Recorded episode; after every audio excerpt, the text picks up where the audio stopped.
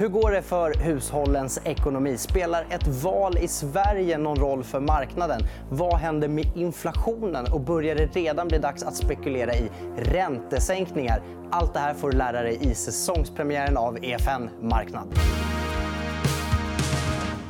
Och med mig för att prata om det här har jag Alexandra Stråberg. Frida Bratt, välkomna tillbaka. Tackar. Tack så mycket. Är det någon av er som har fått eh, lite ledigt i sommar eller suttit och följt från mobilen allt vad som händer, centralbanksmöten och mycket annat kul? Ja, men både och har jag gjort. Eller jag har försökt följa centralbanksmöten men från ett trevligt ställe, typ en strand.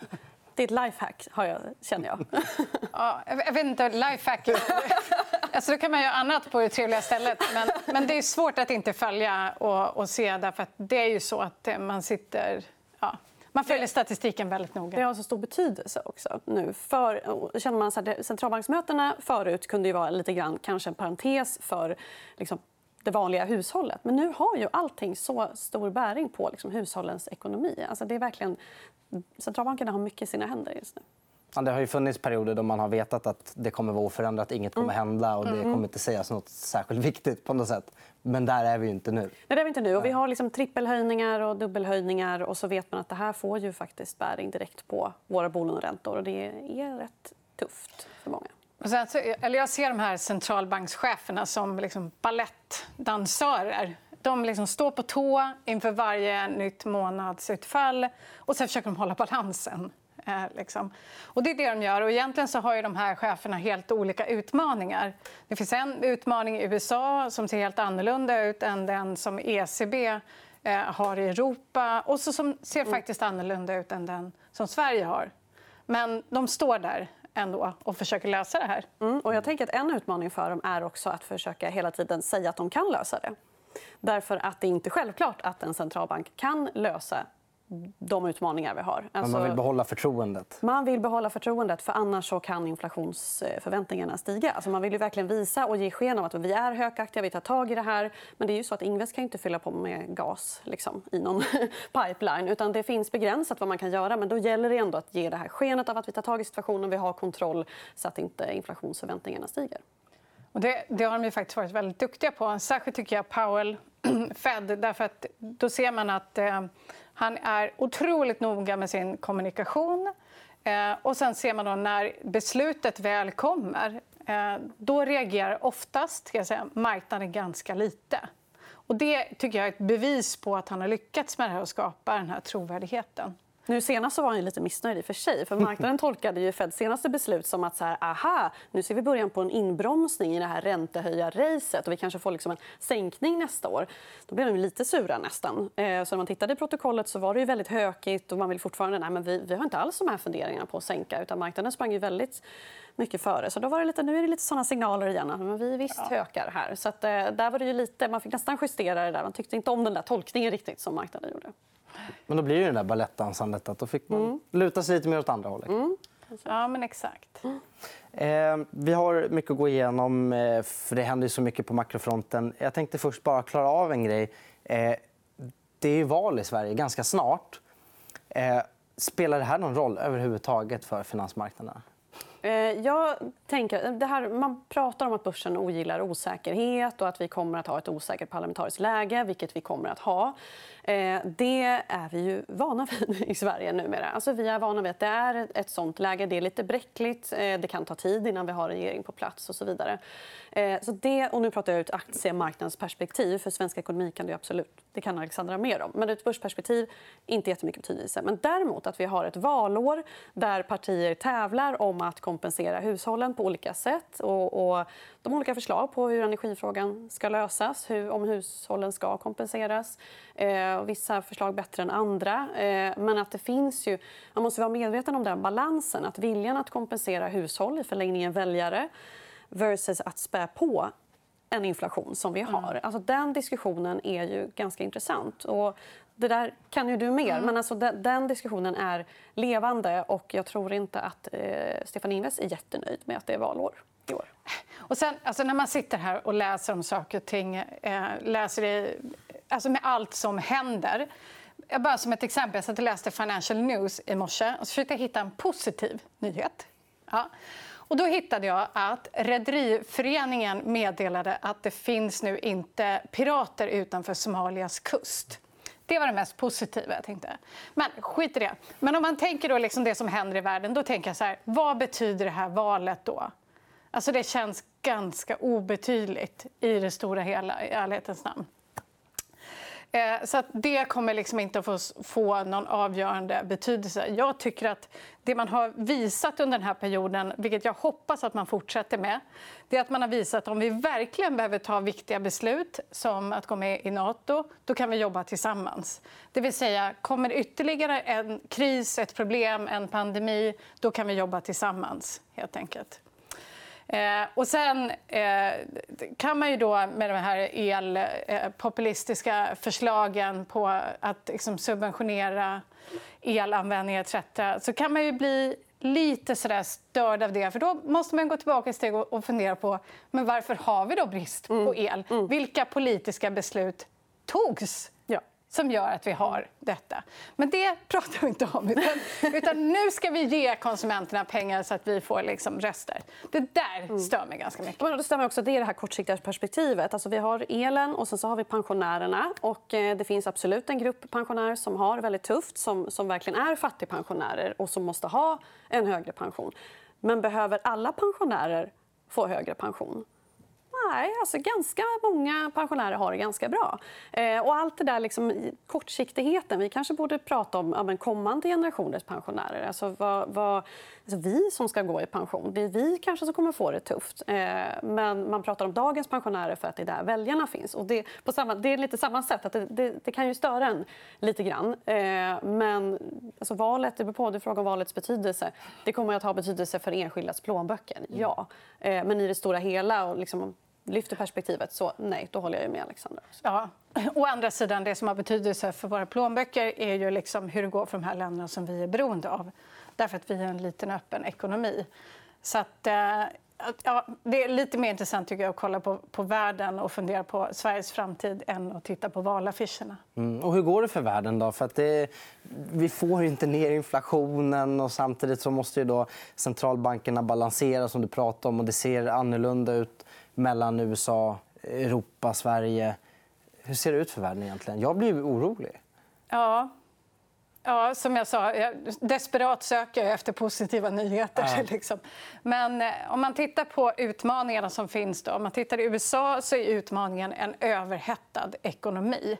Det är liksom utmaningen. Och nu, det sista inflationsutfallet var ju något lägre, så det skapar ju liksom ett hopp. skulle jag säga. Det är fortfarande inte eh, liksom där än. Men när det gäller USA så är det två variabler som man tittar på. Det ena är inflationen såklart, följer, och det andra är sysselsättningen. Därför har du det här starka trycket på sysselsättningen uppåt, då är det inflationsökande. När det gäller Europa, ja, det är ju bara energi, energi, energi, helt enkelt. Eh, och det kommer ju vara stökigt, helt enkelt. Därför att eh, börjat titta lite djupare på den här energifrågan. Och jag menar, det Putin nu säger angående att han, nu säger han, han gör någon typ av underhåll.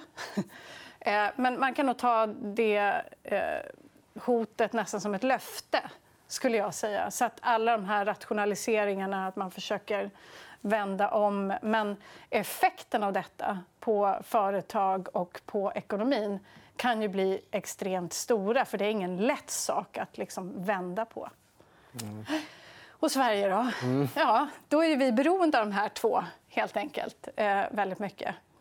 Eh, och där är det så att vi har liksom deppiga konsumenter. De liksom gråter hela vägen till affären. på något sätt. För att de handlar fortfarande ganska bra. Eh, men eh, Däremot så ser vi jag menar, ränteökningar, bostadsminskningar. Eh, företagen är lite mindre glada men fort, tror ändå fortfarande på tillväxt. faktiskt. Så det är liksom inte en, en, en supertydlig bild. Det där syns också i eh, den stora diskrepansen mellan hushåll och företag. Att, eh, när vi läser liksom, tidningar och så där nu så det är inte konstigt att hushållen är så väldigt deppiga. Därför att man tar ut lite grann det här i förskott. Alltså, eh, räntorna är ju inte jättehöga än, men de kommer ju bli det. Bostadspriserna har fallit. De kommer att falla ännu mer. Elpriserna är redan höga. Det kommer att bli ännu högre. Alltså, det är inte... Man blir rekorddeppig. Eh, deppiga sen finanskrisen. Medan företagen är lite mer här och nu kanske och då märker av att man, det såg vi i rapporterna för andra kvartalet. Alltså det är ju fortfarande en stark efterfrågan. Eh, Medan liksom hushållen har tagit ut mer av det här väldigt negativa som vi vet kommer. Vi kommer gå in i en lågkonjunktur. Det har ju hushållen redan tagit fasta på, är min bild i alla fall.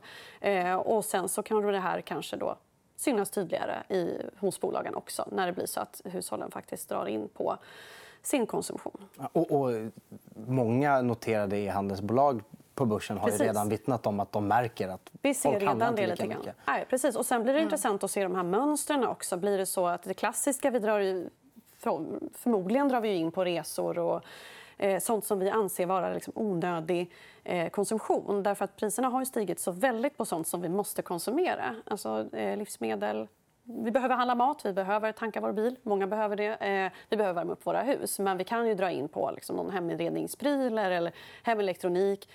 Och det kommer inte vara den här festen som vi har haft för hushållen de senaste åren. Men jag tänker att det är klart att vi går in i en lågkonjunktur, men jag tänker ändå att vi har fasiken lärt oss någonting av pandemin. För jag tänker att vad var det som, jag menar, där hade vi företag som kunde ställa om på två veckor. Vi hade hushåll. De hade i och för sig låga räntor. Det var inte de här konjunkturella faktorerna.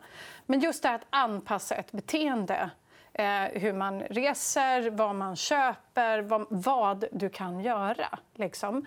Så jag känner att vi har fått lite god träning genom pandemin när vi nu går in i den här lågkonjunkturen. Faktiskt. Och kanske lärt oss att dåliga tider inte behöver slå lika hårt mot alla branscher och nischer. För att under pandemin vissa saker gick ju sämre, vissa gick bättre. Och det kanske är dit vi är på väg mot nu. Att, icke-nödvändig konsumtion kanske drabbas hårdare men vissa andra branscher och nischer kanske går okej. Ja. Men så kan det vara. Och där blir det intressant att se också. Ja, men, eh, ja, det kanske går sämre för restauranger, eller så gör det inte det. det man drar in på den här resan istället, men unnar sig en, en kväll ute på restaurang på hemmaplan. Alltså det blir väldigt intressant att se de där konsumtionsmönstren. Det kommer nog utkristalliseras under hösten ganska tydligt vad man drar in på. Hur ska det här vända? Då? När ska det bli glatt igen? Vad är det vi behöver? Ja, men det, som är, det som var intressant tycker jag, i den senaste inflationssiffran det var ju... För jag fick frågan ska vi hurra nu. Nu är det liksom kanske på väg neråt. Och så är det lite deppigt när man fick vara den som påminde om att rensat för energipriser så fortsatte inflationen upp. Och eh, det är ju egentligen den del av inflationen som liksom Riksbanken kan göra någonting åt, de här andrahandseffekterna. Eh, så att då är det ju de medel som står till buds. Då. Kyla ner det här. Eh, men sen också finns det väl en förhoppning om att elpriserna någon gång vänder ner. Men den är ganska svår att se just nu. Det ser ju väldigt tufft ut på energimarknaden, som Alexandra har varit inne på. Så att, eh, eh, mycket hänger ju på elpriserna, men, men det, det är liksom mest den andra typen av inflation som, man, som Riksbanken i alla fall kan göra någonting åt. Ja, sen så tror jag också att men vi är ju väldigt så där, kortsiktiga som människor. Eh, men under pandemin så var det ju väldigt tufft. Eh, men då hade vi liksom hängslen och remmar och liksom offentliga lyfte oss under armarna. Och vi klarade oss igenom det där. Och det är nästan som man glömt bort att men gud, ekonomin kan ju gå in i en lågkonjunktur. Så att jag menar, eh, det är ju så här faktiskt som det är. Och det är inte bara liksom dåliga saker med lågkonjunkturer heller. Även om det kan vara extremt tufft för vissa hushåll med alla de här faktorerna samtidigt. Men då tycker jag också att det är där jag tycker att det är... Med det i åtanke och med tanke på de här valutspelen så tycker jag att det blir väldigt kortsiktigt. helt enkelt. Men om vi tar det här elpriset, okay, så ger man subventioner. Då ökar inflationen. Ökar inflationen, då har Riksbanken ytterligare problem helt enkelt. Och Då måste de höja räntan. Så att du får liksom lägre elpris men högre ränta. Tycker du det är för dålig samverkan mellan finanspolitiken och penningpolitiken? Eh, alltså jag, nej, jag tror inte egentligen det. Jag tycker bara I det här fallet så tycker jag att man gör det lite lätt för sig. Liksom. Jag tycker att det är lite populistiskt och det är lite enkelt. Det är lite glass till alla. Liksom. Jag tycker att det är ett tecken på att det är lite otakt. Faktiskt. Att just eh, finanspolitiken och penningpolitiken, man drar ju åtminstone inte åt samma håll sett utifrån. Ja, men hjälps inte åt, det gör man inte. Nej, det gör man inte. Nej. Ehm, Okej, eh, men, men det som, om, när det ska bli positivt eller vad som kan bli positivt det är väl, antar jag, att man börjar säga att inflationen på allvar bromsar in och att marknaderna börjar prisa in att, att liksom de långa räntorna är lägre 3, tio år. Eller? Ja, ja men exakt. Och det är det man håller på att titta på. Det är det vi väntar på att se den här vändningen. Och ett månadsutfall för, för USA det var ju jättebra, men en gång är ingen gång. Liksom. Så att det där följer vi väldigt, väldigt noga. Eh, Så om vi bara får ner inflationen så behöver man inte dämpa ekonomin etc. etc. Och sen beror det på lite grann vilket perspektiv man har. Alltså har man aktie och börshatten på sig då kan det ju vara så paradoxalt nog att negativa nyheter om liksom, ekonomin blir ganska bra. För att är det så att vi går in i väldigt djup konjunktur, det vill man inte riktigt, ja, men då kanske det blir räntesänkningar ändå. Ja, men då blir det någonting bra. Alltså, vi är tillbaka i det där läget ur ett börsperspektiv. Så att, när kommer vändningen? Och det beror på då, liksom, vilken, eh, vilken hatt du har på dig. Man väntar på att det ska bli dåligt. Man väntar på att det ska bli så dåligt att det måste bli bra måste igen. bli bra. Liksom. Ja. Ja, det känns eh, lite annorlunda, men eh, det är roligt. Eh, Frida, du har också med dig en, en spaning. Ja, men precis. Ja, men det gäller USA. Vi pratar ju väldigt mycket USA eh, därför att det är ju någonstans Powell som har liksom det här, det hela, i sin hand. Eh, och så har det varit under ganska lång tid. att Centralbankerna har ju väldigt mycket i sina händer när det gäller börsen då, framför allt, som jag pratar om. Eh, men det är också så att vi har en väldigt stor andel i USA i vårt sparande. Och av den anledningen så har vi också anledning att verkligen följa det som händer på andra sidan Atlanten. Eh, Jag tittade på MSCI World Index som är ett index som väldigt många eh, indexföljande fonder följer.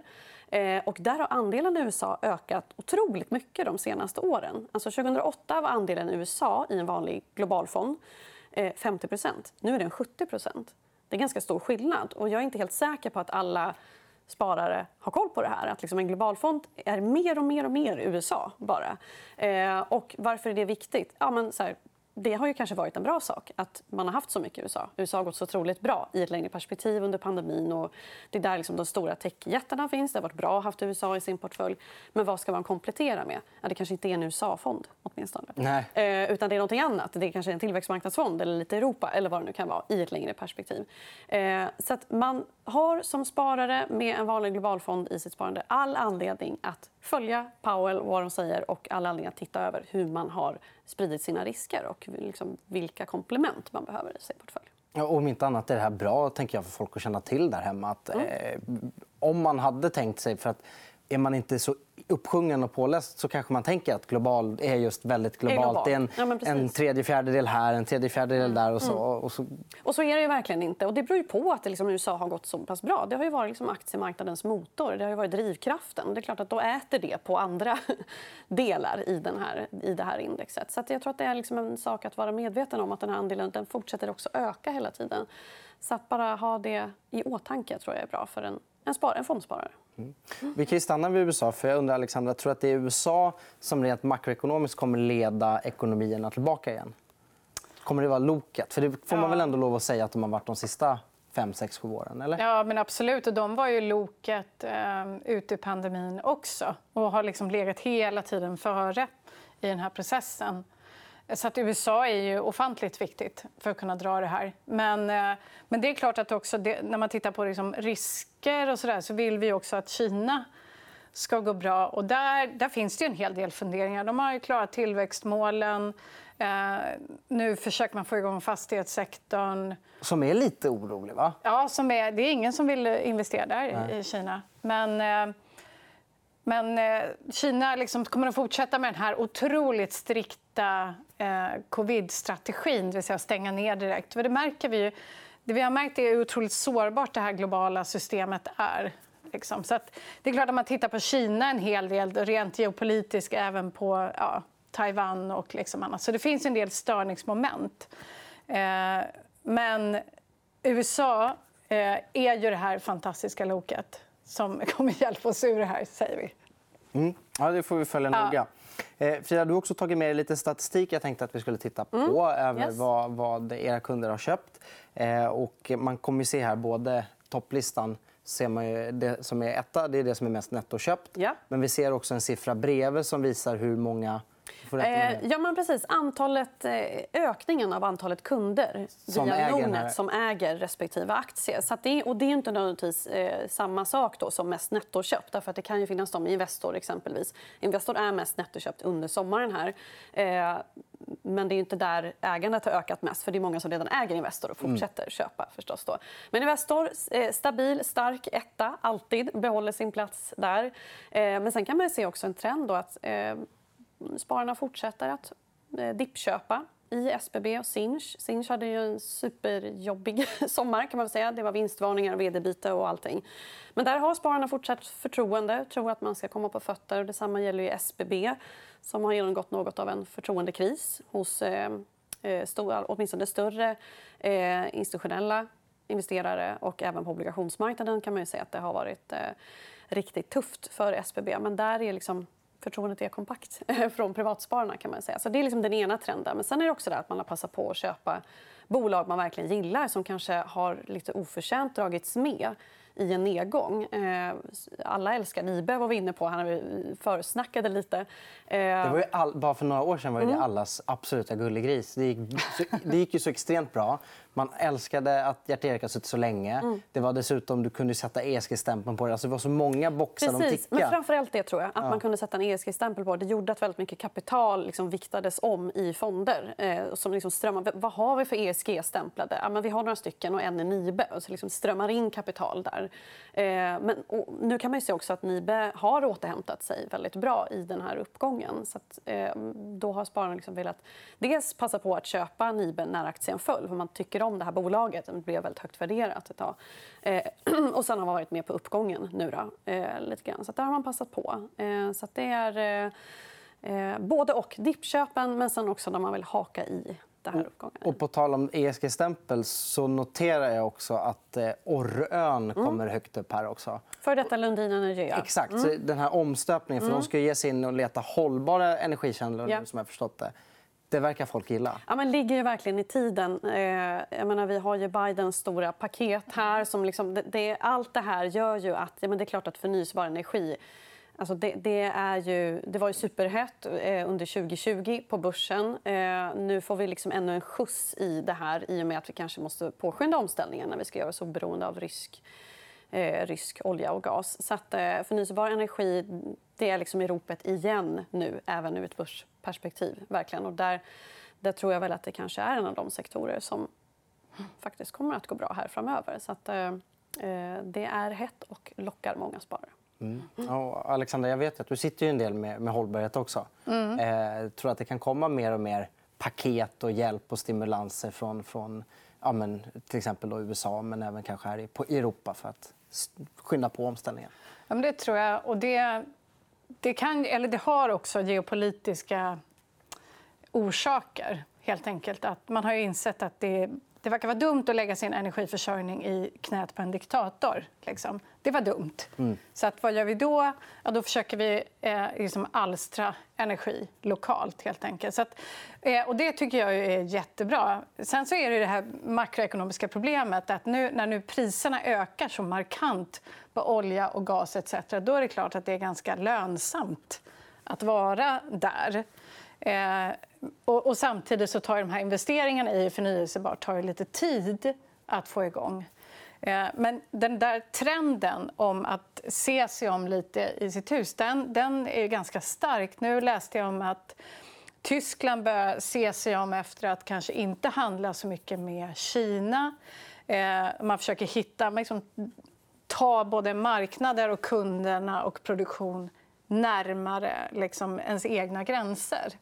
Och Det är liksom en stark trend och där faller det här väl in. Man ser det både- på den nivån men sen också på den här mikronivån. Att vi har liksom hushåll som verkligen ser hur kan jag göra mig liksom oberoende av det här elsystemet som finns. Alltså man ser det på sån liten nivå också. Att det är verkligen en sån trend. Alltså det är ju, eh, vi kommer nog få se ännu mer investeringar i solceller och så vidare. Ja, det var, vi, har en, en, vi har utvecklat vad vi kallar för en hållbarhetsdatabas. Eh, och där är det liksom, jag vet inte, 60 variabler för alla kommuner. Då finns det en variabel som ökar för precis alla kommuner i hela Sverige. Bara en har jag hittat. Och Det är installationer av solceller. Och den ökar exponentiellt. Oj. Ja, Mm, stark spännande. trend, får man Ja. säga. Det var också en stark avslutning tycker jag på den här fantastiska säsongspremiären. Tack så mycket för att ni kom hit, Alexandra Stråberg, Frida Bratt. Tack så Tack. Eh, det var som sagt var allt vi hade att bjuda på. Men du som har tittat på Youtube, tryck gärna på prenumerera så att du inte missar alla avsnitten som kommer ut i höst. Och lämna också gärna en kommentar på era önskegäster. Ha det så bra. Hej då.